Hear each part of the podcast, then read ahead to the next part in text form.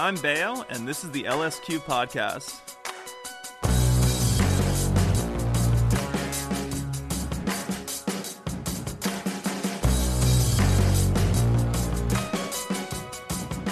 I can't believe I've known Chris Baio for 15 years. Crazy. And the fact that it took us this long to have this conversation, well, I'm just glad we finally got to. I learned so many fun facts about young Baio, and we got to talk about one of our favorite topics, Sex in the City. How are the Sex in the City ladies like the Beatles? Well, we'll discuss that and more in LSQ episode 57. Hi, I'm Jenny Eliscu. Thanks for pressing play.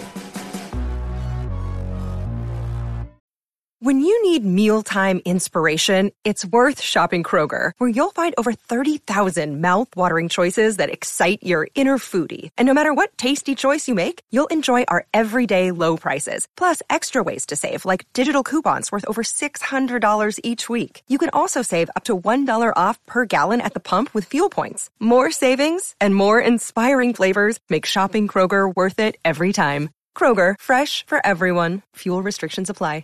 It's a it's a strange and interesting day historically because we're connecting on inauguration day, uh, January twentieth, twenty twenty one, and I'm just going to go ahead and say I feel huge relief we made it, and uh, you know there's something a little different in the air today. I think. It was, uh, yeah. I mean, I, I got up and, and watched, um, you know, like about an hour of the inauguration, and I, I did feel it a bit in the immediate aftermath of the election, like this kind of like weight that had been there, that you know, the kind of like instability, the fact that a maniac was head of the government, that had been, you know, at the very best of times, a kind of like low simmering anxiety. That went away for a couple days after the election, but then it kind of came back as stuff was getting crazy. And I, I kind of underestimated how relieved I, I would feel when um, the like power had been switched when you know someone new came into the office of the presidency. So I, Jenny, am in a good fucking mood today as we talk together.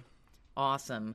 I want to right from jump talk about something not, the kind of thing I usually talk about on this podcast, but we have some common interests outside of music.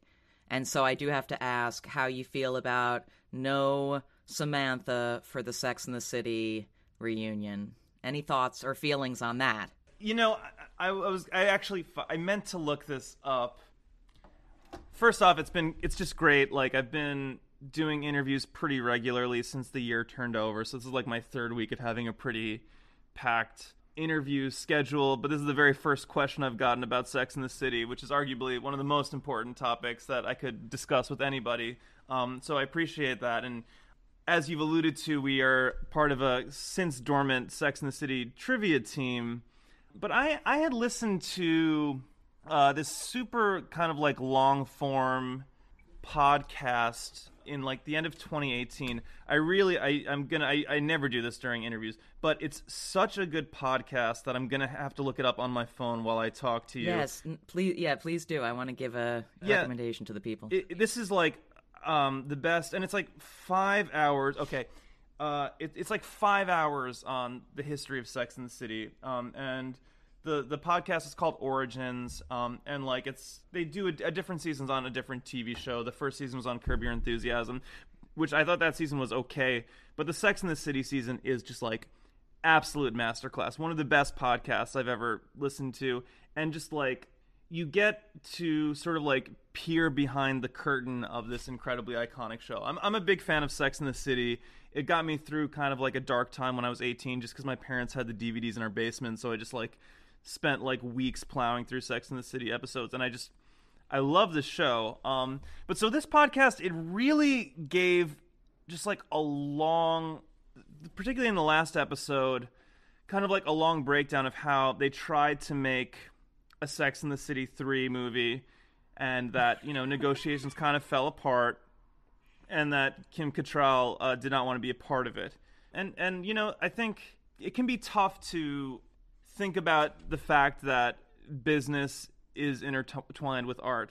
Every like public artist, every public facing artist, there is like a, a business side to it. And sometimes when you like really think about it or wrap your head around it, it's like a bit unseemly. You just think like Sex in the City, it's just, you know, fucking great writing, great acting. Everybody's just showing up. Everybody's getting along. There's like no simmering tension.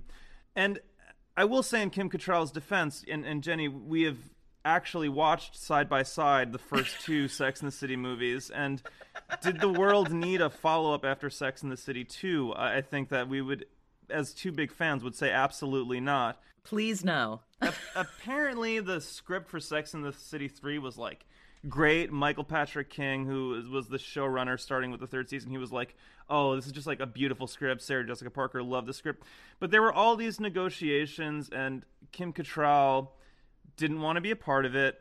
And so it fell apart. And like everybody's diplomatic, but they kind of talk around the fact that Kim Cattrall like essentially wanted a lot more money and there was this just like this kind of like falling out between everybody.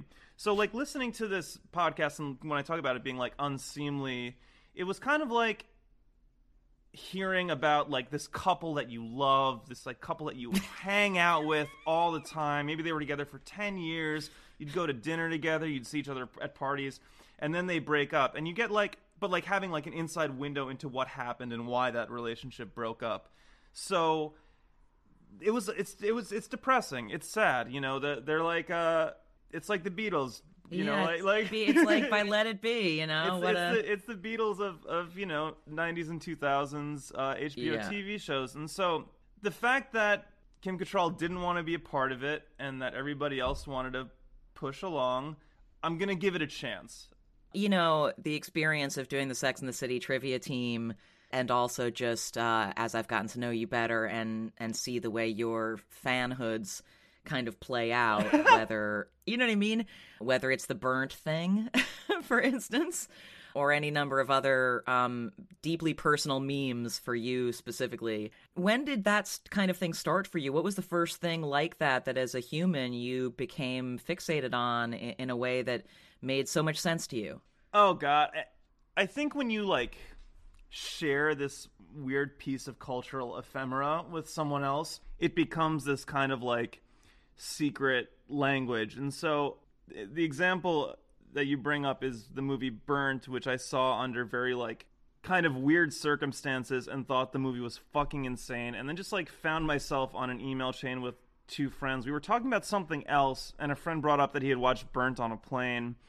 And then we just started emailing each other about Burnt, and we couldn't stop talking about that movie because it's an insane movie. And like, then it kind of just became this joke. And then I have like a WhatsApp group with like eight other people where we just still talk about Burnt. There, there was like, I got messages on my phone maybe 20 minutes before I got on with you about the 2015 failed Bradley Cooper Bad Boy Chef feature Burnt and like it- it is and i'll whatever i'll put like instagram stories up about it and like tweets and like it's just nobody knows what the fuck i'm talking about very few people i think have seen burnt but like it, it ends up taking up this like big place in my mind and i don't know just there'll be like examples when i think back and i can't even really remember the jokes but like just like watching a bad movie at like a friend's house and like picking out lines and like just making like jokes about it. I, I'm trying to remember anything like like super super specific. I guess I also just mean more generally, like the the the kind of joy that you get out of,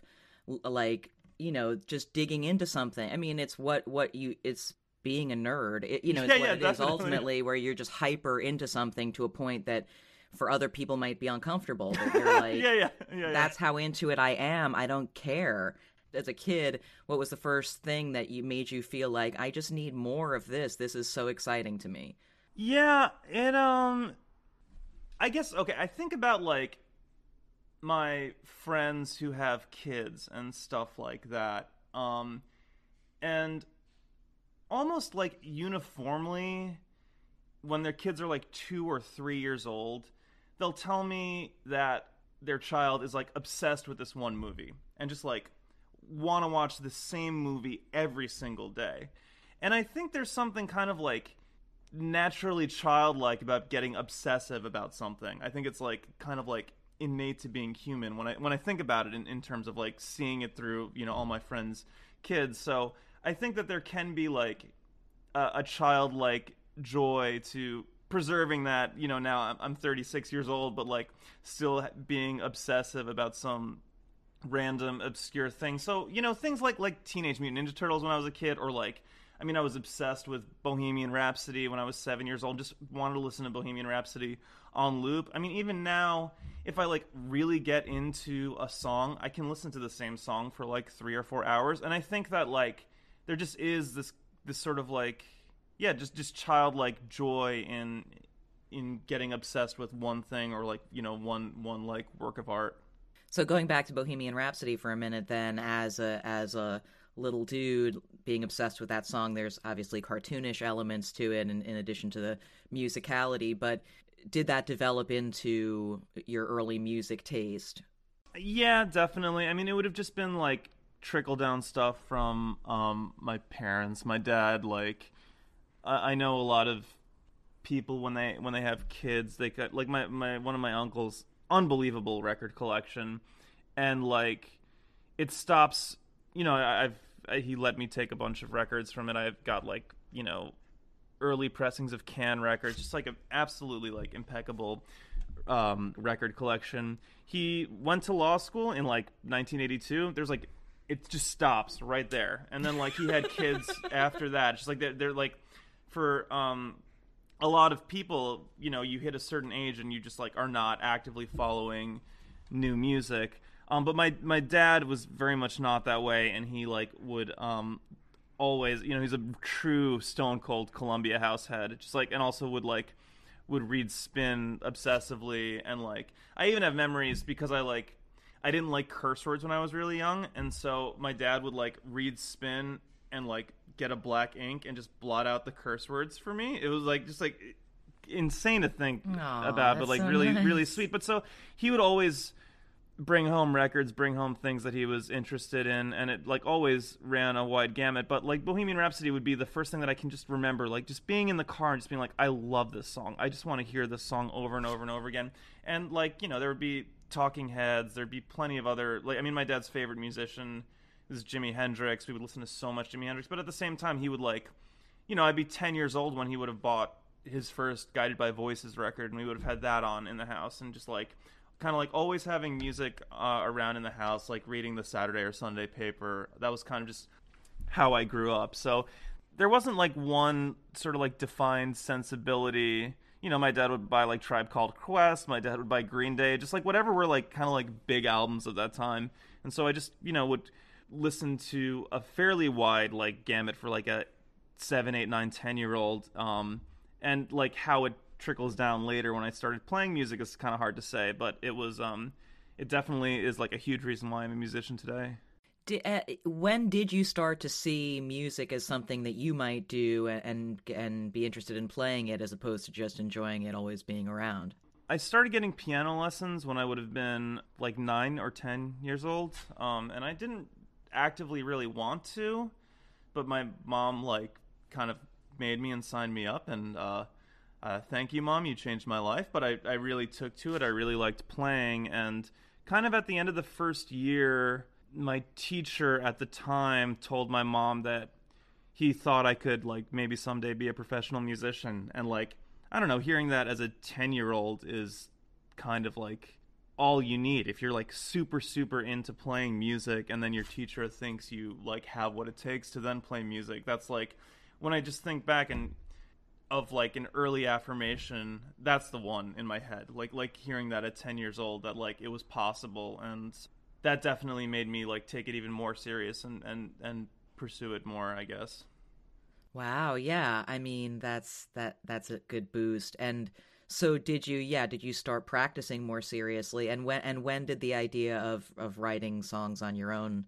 begin? i like i i played piano for another couple years and then i would have gotten a guitar for christmas when i was 12 but i i, I didn't really like pick it up in the first year and a half um for whatever reason. I don't even know why. I think i was probably just like more focused on on piano at that time.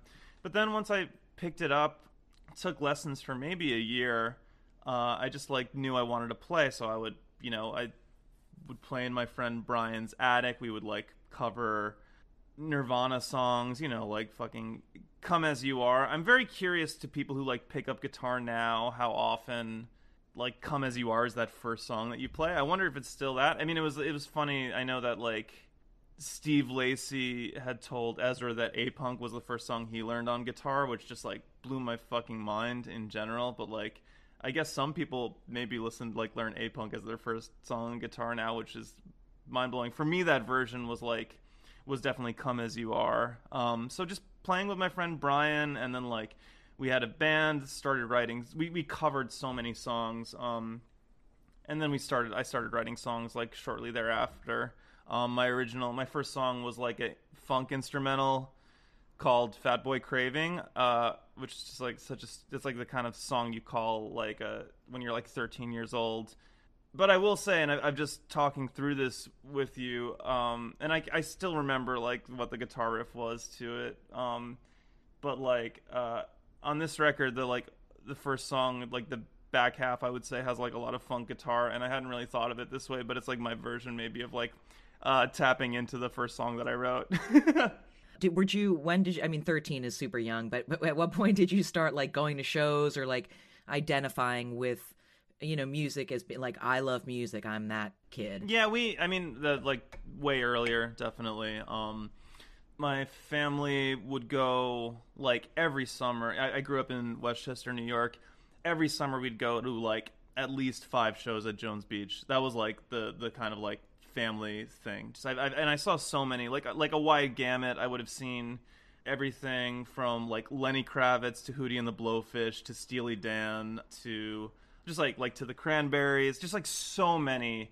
Um, the Columbia House, the, yeah, the exactly. Columbia, Columbia House, House in concert, Columbia House in concert version, just like every summer at Jones Beach, and you know, uh, the very first concert I went to was when I was nine years old. It was um, it, it, was a really killer triple bill. It, it was the first band was Cracker, the second band was Gin Blossoms, and then the headliner was Spin Doctors, and Wow. The first song that Cracker played, it's it's one off their second record, I think. That's kind of like it's not it's on the record with Get on This. Like um it, it's I like I've listened to that record like maybe a couple years ago. I'm going to probably listen to it later today after it came up, but like they opened with a song off that and like just hearing a kick drum, like hearing a a drummer's bass drum through a sound system and feeling it in your chest it's just this immediate like physical thing. And it, and it's a physical thing in a way that listen to any listening to any like recorded music on your house on like you know average house speakers it, it, can never achieve that. And so i just knew right away i fucking i love going to concerts. I love this feeling. I love like the the the physicality of it. It was very nice or or, or something that was very fun for me this this came up in conversation maybe like five years ago. Um, but this guy named Trey, who's sometimes the Strokes tour manager, he tour managed like uh, Sleigh Bells, who are friends of mine. But he he told me that he worked on that tour. I think maybe he was working in catering at that time. So it was very very exciting to get a little bit of um, sort of like gossip uh, of what was going on in the Spin Doctors on this tour uh, you know, like 25 years later or whatever. Were they were they fighting like our Sex in the City ladies, or did they all? Yes, yes. Um, and, and, I, I, it's I think they're back to. I don't know. I haven't followed the Spin Doctors member situation, but it seemed like the they were the situation was fraying with uh, the guitar player, and the guitar player was mostly like just hanging out with the crew, and then the guitar player subsequently left uh, the band after that tour. So it was kind of like a, yeah, it was very much like a Sex in the City like contract negotiations in 2016 or whatever. What was the thing that you and your dad like both loved together the most of the music that that's that somehow overlapped? Do you have a shared favorite with him? I mean, or like a concert that you that you that was a, a, moment between the two of you? Well, definitely like uh Nirvana. Just we both were like this shit is fucking incredible. Um we were both like very very sad when Kurt died. I remember I had like a I played chess as a kid and like driving home from a chess tournament, just listening to In Utero in the family car, just being like super sad. Those are kind of like ones that I, I share. I mean, yeah, there were so many shows that we went to and, and so many that we really liked. Yeah, I mean, I remember seeing Garbage at Roseland with him and just like when they were touring their second record. So I would have been a little older, like 12 or 13. But the show was just awesome. Just like great, great show. Um, and we like Man, both. but I can't help but think about the Nirvana thing because you would have been.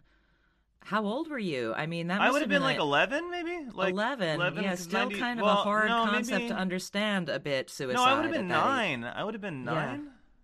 Did you do you remember no understanding? Did you understand what had happened? Oh yeah, yeah, yeah. And we like I watched. We had MTV on like just on loop. I just remember Kurt Loder like reporting on it and stuff like that. And uh I mean, it probably was. I mean, as the first major like.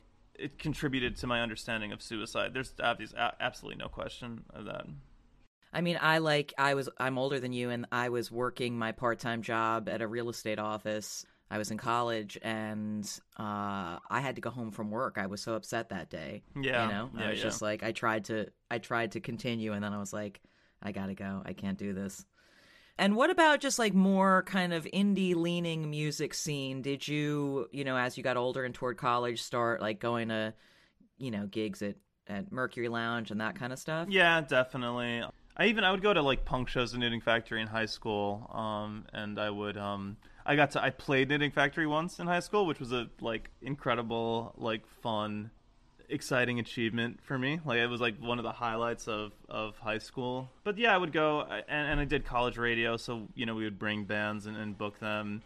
There would be so much. I mean, I loved uh, the band Akron Family. I would I would go see them whenever they played in town. I saw them at Knitting Factory a bunch. WBAR was the radio station I did, and um, they would have played a show uh, at the West End, which was kind of like a notorious. I would. I don't think I'm being unkind in calling it a broy uh, bar, like by by Columbia, where I went to school. Um, but you know, we would put on shows at the basement, and like just seeing, yeah, like really, really good and interesting um, musical ideas expressed in like a sweaty basement with like 50 other people and just like incredible playing. It was, I mean, it was awesome. I was like, uh, getting to go to school in the city as a music obsessive. Yeah, it was like the dream. What do you remember about when you first met the other Vampire Weekend guys? And and how quickly did you move into talking about playing music together? It was very like happenstance in the sense that my my roommate my freshman year of college, Gabe Bedoy, who's like one of my best friends on the planet, he had been an extra in a production of Romeo and Juliet in at school, and two of the other extras were Ezra and Rostam. And so there was this dorm at Columbia called Ruggles that essentially like based on I mean it's all it's it really is like so coincidental when you when I like break it down in my head that like it's put me on this this path in life. But you know certain dorms you need like the way the rooms are laid out they'll be like three doubles and two singles right? And so you need to assemble a group of people where six people are okay with having a roommate so that way the two people can have their single. So usually the, it ends up being like an upper class person like up and i don't i don't mean that in the class system i mean someone who's a year year above you or whatever and then someone you know you need the six people to be younger. So uh, Ezra had asked Gabe to kind of like assemble the like six people who would be the the like lower classmen in this dorm, and so uh, whatever we just like you end up like go- going to this certain place where the housing lottery is, and you sign a paper. And that would have been like the first time I met Ezra, but like I, I thought he was cool, like. And, and then, kind of shortly thereafter, maybe like a week later, there was this thing called Collision at the end of the year at Columbia, where like all these like artists, people in the art program would like hang their paintings. It would be like in a kind of like remote area of Brooklyn, and then like musicians would perform. And my friend, another friend of mine from college, who was in my year, uh, Eric Lindman, was like playing with Ezra and his band L'Homme Run, which uh, you're, you're familiar with certainly, um, having known us now for whatever 14 years or however many years it's been. But that was Ezra's rap group that um, Rostam did a lot of production work for, and, and Chris Tomson played guitar in. And my friend Eric was playing. I think it was the only time he did it. Like he he played some like electronic music on the side, like making like you know blips or whatever out of his keyboard. But I just got there and I saw their last song right when I walked in, and I was just like, this is so fucking fun. This is like such a like joyful approach to music. It's not like dour, self-serious. It's like people just like having a really good time playing music, and the music's really good. It's not like it's just really good uh, on top of everything else. And I just like I don't know, I, I really like that, and so. I started, you know, I, I was living with Ezra, um, and then I would just start going to their shows, kind of like all the time when they played around campus, because I like really, really enjoyed, and you know, Rostam would be there, and I would just kind of get to know them. Um, at the same time, like when I first got to college, I thought I would like play in a band and like continue writing music, and that didn't really happen in my first year. I just I didn't really meet anybody that I would play with. I didn't like feel super driven by by sophomore year. I just like brought my bass guitar to school. I was more a guitar player before that, but I just brought my bass because I was like, you know, maybe there'll be an opportunity. Um, everybody wants to play guitar. You're like a little bit more uh, useful if you can play bass because that's a slot that you need in a band. So I just I had a bass, and you know, Ezra would have heard me practicing. Uh, down the hall, and um, I don't know. Like a year later, when he was putting the band together, he asked if um, I would play bass uh, at Ding Dong Lounge on 107th Street in Columbus one night, and uh, I said yes, and now I'm here. You know, obviously, I met you not that long after this story, and um, I remember just like you guys were so young when we met up for the first time at Mercury Lounge or at Library Bar. Yes, hell yeah! Oh yeah, that's uh, I didn't remember where exactly was exactly.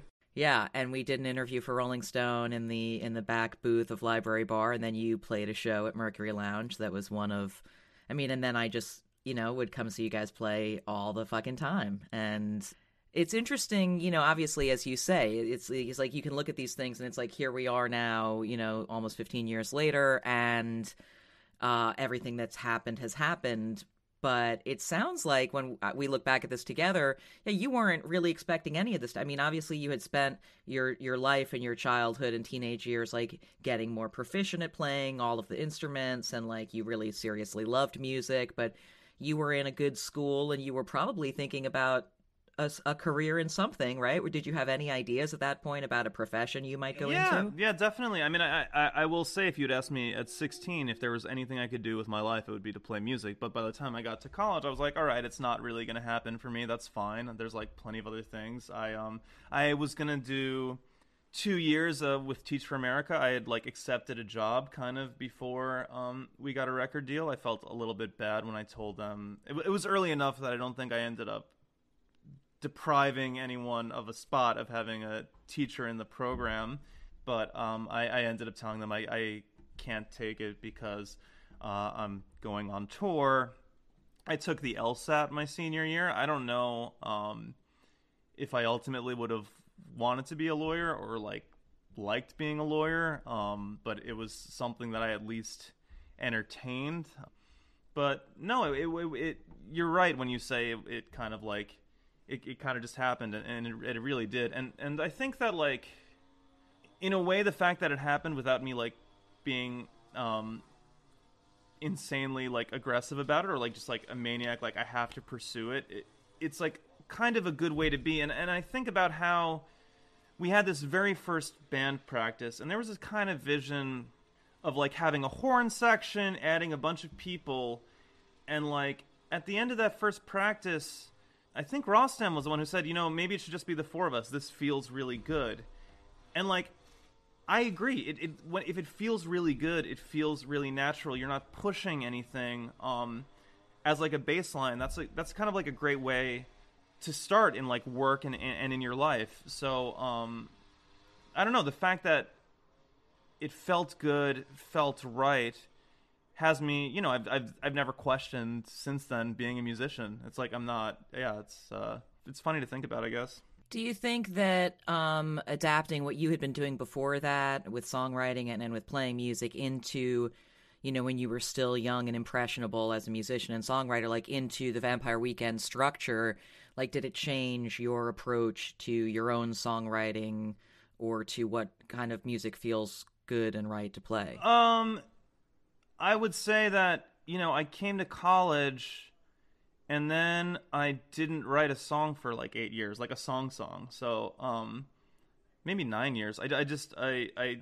I guess I just mean sort of the the larger kind of lessons of uh you know finding your own self as a yeah. musician within the context of Vampire. Yeah, Weekend. yeah, definitely. And I will say it was like immediately very different because I had been a songwriter in my band. I had been the one who like was kind of running the show, and having done that in in high school and then playing in a band where uh, I'm the bass player, I'm trying to like do the absolute best I can to help other people for fulfill their vision. Like being on the other side of that, it gave me like respect, more respect for both sides of that equation, and so you know, just trying to write the best bass line I can, trying to serve the song to the best of my ability was something very, very new for me. But um, I I loved it. I I, I, do, and I, I think that like having a flexibility to work on music in, in different capacities, like it, it it goes toward like maybe it's related to that kind of openness and like easygoingness with like listening to a bunch of different genres of music from the time I was seven years old. I, I don't know, um, but I just I, I've always loved playing in whatever whatever form it takes. So, um, learning how to best fulfill someone else's songwriting vision it changed me completely. Absolutely. I'm sure we talked about this when you put out the names back in 2015. And when you mention it, I'm reminded that, yeah, okay, I knew this, but it does again with time passing it, it does seem interesting that that was an experience if i'm remembering correctly now as we talk about it of starting again to write songs on your own and also of kind of finding your singing voice and just figuring out what what what it should all sound like and writing that batch of songs and now as we're talking on the cusp of the follow-up album to that dead hand control you know i can't help but wonder yeah, did that really open a port? Like, you know, looking back now and thinking, how did you go eight years without writing songs? It does seem to be something that is is very satisfying for you. Yeah, it just uh, I don't know the the the reason I guess is that I was doing other things with that yeah. time yeah. and I was not like driven to do it. Um, and I think that uh, to write a song, it should be like you have to do it. That that should be the place, the starting point of any time you write a piece of music. And so, I don't know. I just I, I found that hunkering down. I just I, I, had these songs all of a sudden. I, I like didn't I didn't write. You know, I made like some electronic music. I, I wrote some music, but like in terms of writing a song with lyrics and singing, I didn't do it. And then all of a sudden, you like turn the faucet, and it's like all I wanted to do. You know, starting in maybe like 2013 for the most part. That was when I like started the real like main work, a little bit kind of like after Modern Vampires of working on that first record. And um, we the first three Vampire Weekend records were just like back to back to back, and we would go on these insane tours. Like, and I'm not. This is not a complaint. It was like awesome and really really fun. But you know, you'd be gone from home for seven and a half weeks, and then like when I'd come home, the first thing I'd want to do was not play music. You know, I just I just did that. It like had been such this dominating force in in my life, and and so when things were like kind of like slowing down, Modern Vampires like um, that that was when I was like, okay, sitting at home writing chords, writing lyrics, trying to sing. This is like fun for me. This is what I want to be doing. And I mean, how intuitively, like the sort of figuring out what, okay, you were an established person and you had an established sound as the bass player in Vampire Weekend, like, how intuitively versus uh, very deliberately did you figure out, okay, what does Baio sound like? What does Baio sound like at this point, eight years into being in this in this well known, uh, familiar band? Um, I, I, would say it was fairly um, starting from a place of deliberateness and then along the way using a lot of intuition to get there. So you have like this idea, these overarching themes, you have certain sounds, and then that's like that initial kind of like burst of in, in inspiration that ends up being the framework that you work in. And then you're kind of like coloring in the lines or like solving the puzzle from there on if I can use as many cliched metaphors. What were yeah, what were the what were on that first group of songs, what were the ones that kind of helped you figure it out? I mean, I just with that first record, I wanted something that I mean, I love electronic music. Um, I, I I love DJing, and I had been doing it like kind of concurrently with with Vampire Weekend, and I put out a couple EPs of electronic music. And at the time, I'm you know a huge fan of uh, people like the Chemical Brothers, people like Four Tet, people like Caribou. Um, you know, they all put out records in 2010 that came out at a time where I was like learning how to produce. When I, when I bought Logic, and I would just like figure out, try to like make sounds on my computer, and it took me a long time to not hate those sounds.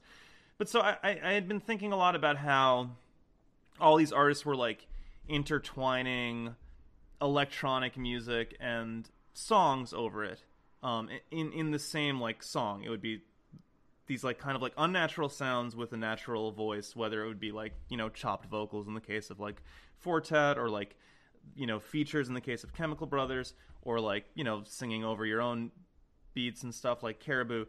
What I wanted to do with my record is I wanted to make a record, the first one, the names, where it went as purely as possible into electronic music. I wanted there to be just a seven minute techno song. There's not a single natural sound on it.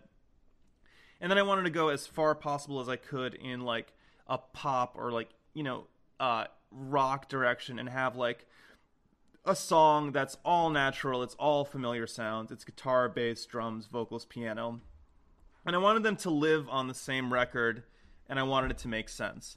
So that was kind of like the broadest idea that I had going into the record. Um, I knew I wanted it to be instrumental for a long period of time, and then I love the idea of like a voice kind of emerging from from nowhere. So that that was the main idea. That was the starting point. That was the deliberateness. Um, and then in terms of like filling in the blanks, writing all the songs, figuring out all the sounds, that's all the intuition. And that's yeah, that that was how that that like the the process of making that record was. And it was, you know, I, I played everything on that record, unlike this record. Yeah, it's it's I, I I feel like I achieved what I set out to with that one to like, you know, the best of my abilities at that time. So for this for this new group of songs for Dead Hand Control, like you know, as you've alluded to, that you you know not you didn't play all the instruments on this. You had what were the ways in which you wanted to approach this differently? And obviously, I know that you, although it's just coming out now, this was recorded before COVID, and you had no idea. Yeah, I wonder, like when I'm posting footage of like uh, Greta and uh, Sasha singing, if people think I'm just flouting COVID protocols when the videos are from like summer of 2019. I hope not. I don't think anyone is. But um, yeah, with this record, I just wanted to take as much time as possible with it. Um, I, I kind of knew I would be very busy with Father of the Bride stuff, so I had these ideas kind of starting around 2017 of what I wanted to make the record about. I had like heard, read about the concept of dead hand control, um, which is where in your will you try and control, you give your assets to a person, and after death you try and control what that person does with your assets. Like an example would be um, MCA of the Beastie Boys when he passed away in his will it said no Beastie Boys songs in commercials. That's one example, one famous example of dead hand control. And it's very like uh, difficult to enforce in in like uh, in in courts and stuff like that. And then I was familiar with Dead Hand, which is this rumored Soviet nuclear system that if it detected a nuclear attack in the Soviet Union, it would nuke America in response. And it's like a computer. It's also called Perimeter and apparently it still exists. So that's something to you're blowing my give you're you blowing a little, my mind. give you a little stress. But I just I was thinking about what I as an individual can control, what we all can control. I was thinking about the the poetry of the turn of phrase "dead hand control," um, and kind of like reckoning with our own mortality and uh, the the limit of control. When I'm dead, I'm not actually going to be able to control anything. I'm going to be dead um, and it's uh, in a way a futile exercise, I think, to to try and do otherwise. But so I was thinking about these concepts, and I, then I would just like kind of gather ideas, come up with um, ideas for songs. A song title pops in my head, like "Endless Me Endlessly," just like a turn of phrase that I like. It just popped into my head one day. It's like, okay, I like that turn of phrase. I want to make a song using that turn of phrase, and then I just it's it's an exercise I do a lot when I when I make music, where it's like I come up with a song title and then I imagine what that song would sound like. And I did that a lot on this record. Probably five of the eight songs were that way. And I just um, I don't know. I, I wrote it I, in in the middle of all this. I moved from London to Los Angeles um, in early 2018. I uh, started building out a studio with my bandmate Chris Tomson. We took over Mario C, the Beastie Boys producer's space in Eagle Rock. We call our studio CNC Music Factory after the great '90s group. And just building the studio and like having a professional studio in a space where I could leave my house and go there um, and just be there all day. It was it was just different from from how I've worked on solo music before. I took the music with me when I went to London, like on tour with Vampire Weekend. I work with uh, engineer, uh, a guy by the name of John Foyle. I've worked with him on all my solo records where I sing, and um, he like we we got to work in Damon Albarn's studio for two days because Damon was on tour with the Good, the Bad, and the Queen, and you know he's one of my favorite songwriters of all time. Speaking of Gorillaz, like one of the songs, I definitely am using the same synth as uh, the track on Melancholy Hill because like I just plug, you know, turn on Damon's synth and see the sounds and see what he had up. It was very very fun for me as a huge fan of his. It was my favorite two days I've like ever spent recording music, and I just yeah I, I just I, I did it. Most of the recording was done around Vampire Weekend touring, so I would come home like I, I came home from a European tour in July of 2019, and then I recorded my friend Robbie. He played drums all over the record, and I cor- recorded uh, Greta and and Buzzy Lee, who uh, both sing on sing all the backups on the record. I don't know. I just it was this. I would have thought about it for a year, and then I would have worked on it for about eighteen months. And the the benefit of doing it around touring is that like I would have. I'd be home for a week. I'd say I want to get this done while I'm home for this week because I know I'm going to not be home after that. Then I would go off on tour and while I was on tour I could both think about what I had done in that week I was home and plan for like the next time I would be home for a week and what I would want to achieve. So it just it was the longest I've spent making a record definitely. Circling back to where we started um with uh, this the subject of things that you're passionate about and, and deeply interested in, and also touching on the note of how you took your LSATs and now there's an interlude of time when maybe there's there's no shows for a minute. I mean, do you ever think about some later phase of life where there's something that you would like to do either for money or just for pleasure, but that's totally different from this? Like when you when you look at like old Baio, like what are some things you could imagine yourself getting into that you haven't had the time or energy to do yet? Um, I do think that. I mean, I've enjoyed. Um, I've been spending a lot of time in Oregon, so I've been enjoying like outdoorsy uh, shit. I've been going on these incredible hikes. Um, I was never like a big hiker, but I love hiking. I went kayaking for the first time in my life recently. I, I like that shit. Um, I don't know if I'm going to keep pursuing this. I feel a little weird about it, but I've been taking. I took two golf lessons, which uh, is not something I ever thought I would I would do. But uh, we'll we'll see. It's a little. It's a, it's a little. Uh, little weird, but I had fun. I liked hitting the ball. So, uh, and I have a lot of friends who do it. If I were to like, I, I, do think about having a different career, and like, I do actually think about going to law school. I think that um, as I follow the news obsessively and um, kind of like the legal side of everything that ha- is happening in our country, I've found a lot of interest very specifically in the um, civil rights division of the Department of Justice, which is does very very important work in this country in terms of like prosecuting hate crimes and things like that. And uh, you know it's something that I've read about and I'm interested in. Uh, will I end up getting a JD and going into some kind of public service or being some kind of defense attorney? Uh, I kind of doubt it but it's it's something that I think about from time to time Yes, either that or you're going to go the Bill Murray route and become a semi-professional golfer. have you have you watched the Tiger Woods documentary? I haven't. I've been I now that I've taken my two golf lessons, I like text my friends who are into golf and they're all like, "Yeah, you should watch it." Yeah, it's like the the where I'm spending a lot of time, it's just like golf country. People just fucking golf here and since I'm here, I'm like, "Okay, I might as well try this golf thing out." I I really never like my temperament is is really not. I mean, I'm I'm laid back and stuff, but like the kind of like frustrating frustration of like even mini golf like stresses me out. So um, if we're gonna, I, I I don't know if I'm gonna keep pursuing it. I even feel weird. I, I I think it's important to go on the record about this. I feel a little weird about it. It's like the most like uncomfortable I've been in the like hour and a half we've been talking. Or I guess we're not. Oh no! No, no, no it's fine. You know, because we did a little catch up beforehand. The reason The reason I mentioned though the Tiger documentary is uh, you know kind of the opposite. Like I don't know anything about golf, and I know so little about it that I didn't know.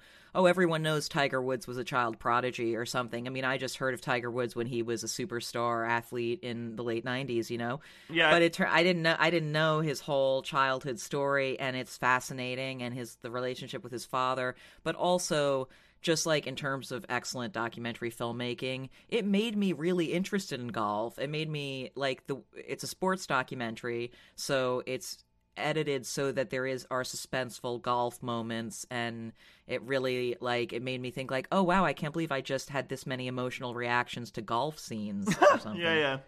yeah. so I say go further. Go listen, Chris. If you're gonna do golf, do it like you do burnt. Right. Yeah. Yeah. Yeah. Exactly. Well, one of my one of my friends that I talk to about burnt every day, he was like super super uh, supportive. He he golfs and he and he loves it. But and I, it does seem like I think there is kind of like a musician's underground of musician golfers. Oh, uh, like my friend um my friend Gordon.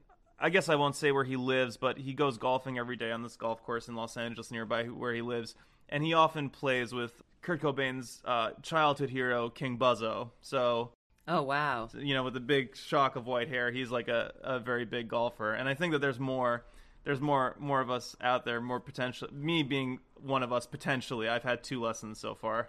Yeah, no, I get it. I think people associate golf with something like elitist, but Yes. also in this time when everyone's getting more comfortable with being out in the middle of nowhere, the idea of just being kind of alone with your stick and a ball in, a, in a giant green field, you know, where you're just like, I just like hitting the tiny ball with the long stick alone in the Yes. middle of nowhere. Yeah, that's also that's still called golf. Also, do you know Cam Avery, who plays with Tame Impala? You know, I, I've never met with him, but yeah, I know of him he's totally. he's he could tell you where all of the underground golf is happening. oh, you or got an you got an in for the uh, indie rock golf mafia. okay, the that's good to IGM, the Indie Golf Mafia. Yeah, yeah, the IGM. Well, that seems like a perfect place for us to conclude, Chris. All Thank right. you so much, Jenny, thank you so much for having me. This was an absolute pleasure. Love that guy. Thanks again to Chris Baio, and thank you again for listening. That brings us to the end of episode 57 of LSQ. Uh, episode 58, out in a few weeks, features individual interviews with each of the members of the Houston Trio Khruangbin. Excited to share that one. And if you haven't already subscribed, consider doing that. And you can reach me with feedback on Twitter at JennyLSQ. I'll talk to you next time.